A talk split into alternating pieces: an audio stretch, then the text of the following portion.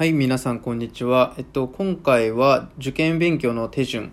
最短で合格する方法ということで話していきたいと思います。これ今シリーズでやってて、今回2回目なんですけど、前回1回目放送して、その続き話したいと思います。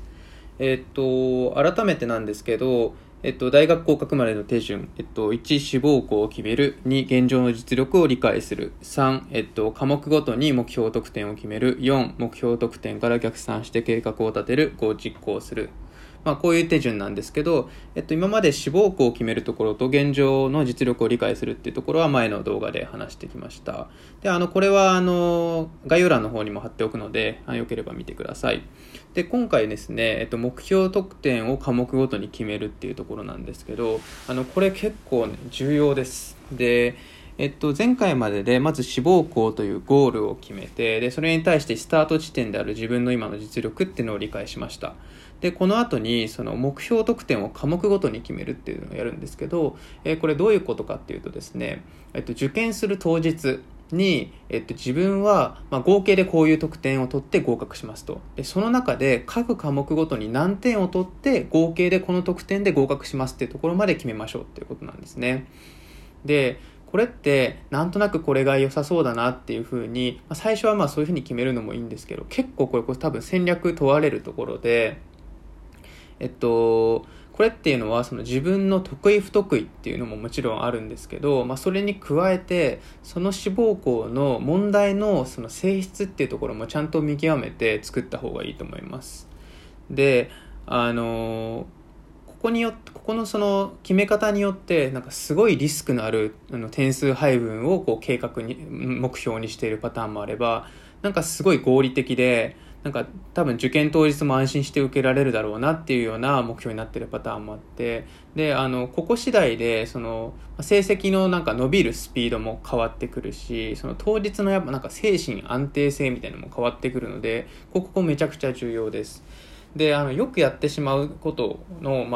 典型例というか多いのがその、特にその数学得意な人とか多いんですけど、その自分の得意な科目の、なんかその得点計画をすごい高めにとって、で、そこでその他の苦手科目をカバーするっていう、パターン多いんですけど、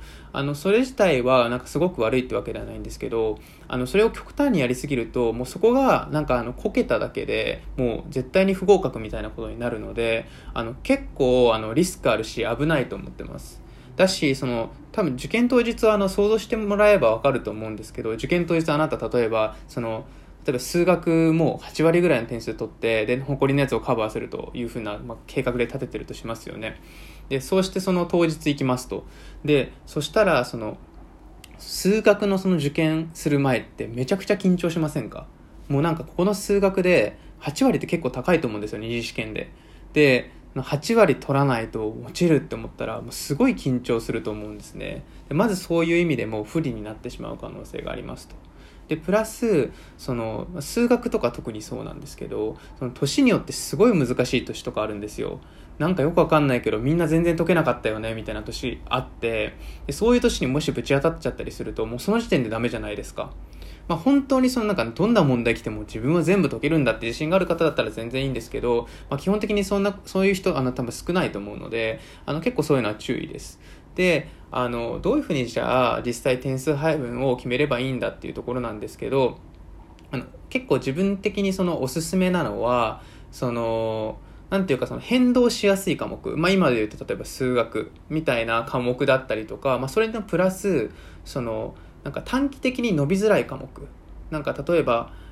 今自分、英語とかもそうだと思うんですけど、英語とかってそのなんか結構頑張ってなんかある時プンって伸びたりするんですよ。ね、なんかこう頑張ってある時プンって伸びたり、なんかだからなんかこう自分でそのなんていうか期間をコントロールしづらいというか、結構貯めて頑張った先にこう伸びたりするところが多いので、例えばそういうそのなんていうか結構時間がかかる科目みたいなものはある程度の点数を取るところに留めておいて、でこう伸ばしやすい科目、それはなんかその自分の志望校にもよるんですけど、その志望校によって自分の伸ばしやすい科目とかっていうのをちゃんと取ると。なのでその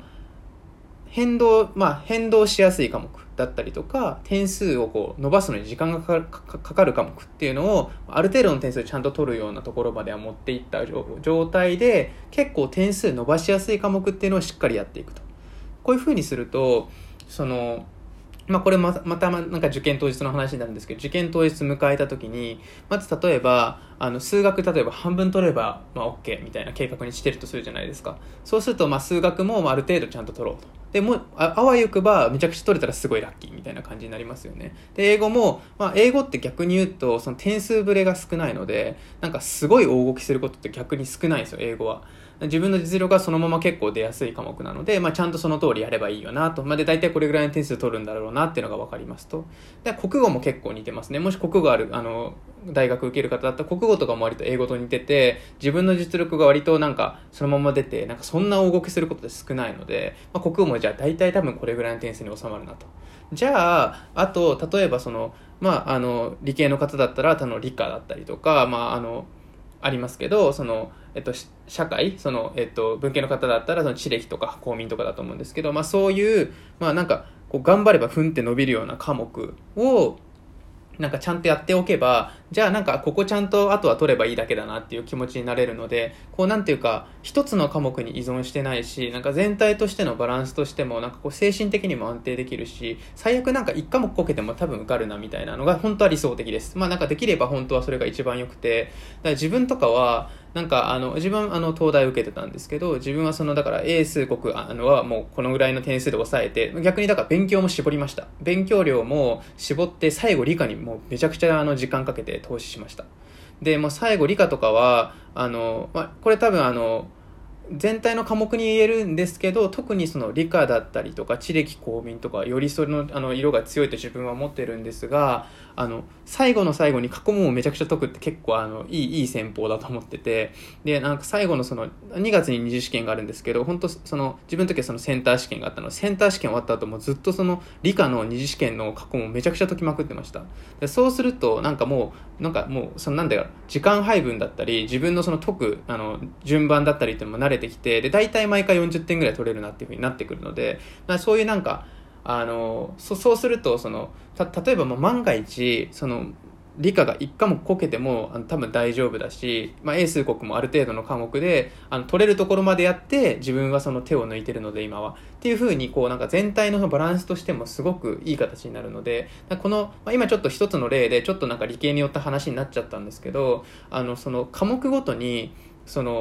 なんていうか点数配分を決めるっていうのは結構これは戦略的なものなので、結構ここはちょっと時間かかってもいいんで頭使って決めていいところだと思ってます。でこれやることで今後の計画の質も本当に変わってくるので、例えば英語を少なめの点数で他の科目で取るっていう戦略取ってる人と、英語でめちゃくちゃ点数稼いで他の科目はそこそこに抑えるっていうなんか戦略取ってる人だと、これから英語に対する勉強の仕方って全然変わってくるじゃないですかし、他の科目との優先度っていうのも変わってくるので、ここは結構ちゃんと考えて、この点数配分だったら自分は自信持って当日迎えられそうだなってものにしておけば、逆にその計画から自分はなんていうか次説明するんですけど、逆算してちゃんと計画を取っていけば、計画を決めてやっていけば、じゃあ最終的に点数で安心していけるんだなってなるので、ここをだからなんていうかふわっとしたもので本当にこの点数でいいんだ。もちろんなんか途中でチューニングといいますか微調整することは全然悪くなくていいんですけど、少なくとも決めた段階でのベストというか、今の自分の持っている情報だったり自分のなんていうの持っている情報ベースで一番いいなって思うことをちゃんと決めていくことが大事なので、ここは一旦立ち止まって考えてみることをお勧めしますと。で今後計画について話していくんですけど、ここの科目ごとのところでもう一歩なんていうか進んでというか、もう一歩踏み込んで考えると、これは状況次第でもあるし、なんていうかその人のなんかやらないといけない勉強次第のところもあるんですけど、個人的にはもしできれば今科目ごとに点数配分決めましょうって言ったんですけど、科目ごと科目ごとのさらにその科目の中の設問ごとにももしできるのであれば、ブレイクダウンできるものはしてもいいと思います。例えば数学とかだとちょっと難しいんですよね。なんかどういうなんか例えばある年はなんかこういう例えばベクトル出てとかなんか確率出てとかなんかで年ごとに変わっちゃうパターンもあるじゃないですか。そうするとなんか第1問で何点取ってとかはまあ難しくなってくるとは思うんですけど、例えば英語とかだと結構そのまあ大学によっては毎年なんか第1問はこういう感じの例えば要約が出てみたいな、第2問はこういうものが出てみたいな、なんかそういうパターンが決まっている科目もあると思うので、そういう場合はじゃあこの第1問で何点取って第2問で何点取ってっていうところまで一つも踏み込んでブレイクダウンすると、そうするとさらにその勉強する内容の具体性が高まるんですよ。だからこれは結構おすすめで、もしその自分の受ける大学のそのまあ科目次第なんですけど、その科目の中でもしそういうふうにさらにこうブレイクダウンして具体性を持って計画立てれるものがあるのであれば結構やることをおすすめします。はい、でこれがまあ一通りこう科目ごとにじゃあ次目標を決めようっていう段階になります。でまあ次回からさらにじゃあそれをどういう計画に落とし込んでいけばいいのかっていうのを話していきたいと思います。こんな感じでちょっと自分のそのこのチャンネルでは、まあ、どうやったら効率的にこう大学に受かれるのかとかこう、まあ、楽にというかもうすごく最短でその大学合格に近づくための戦略みたいなことを話しているので、もし興味あればチャンネル登録しておいてください。で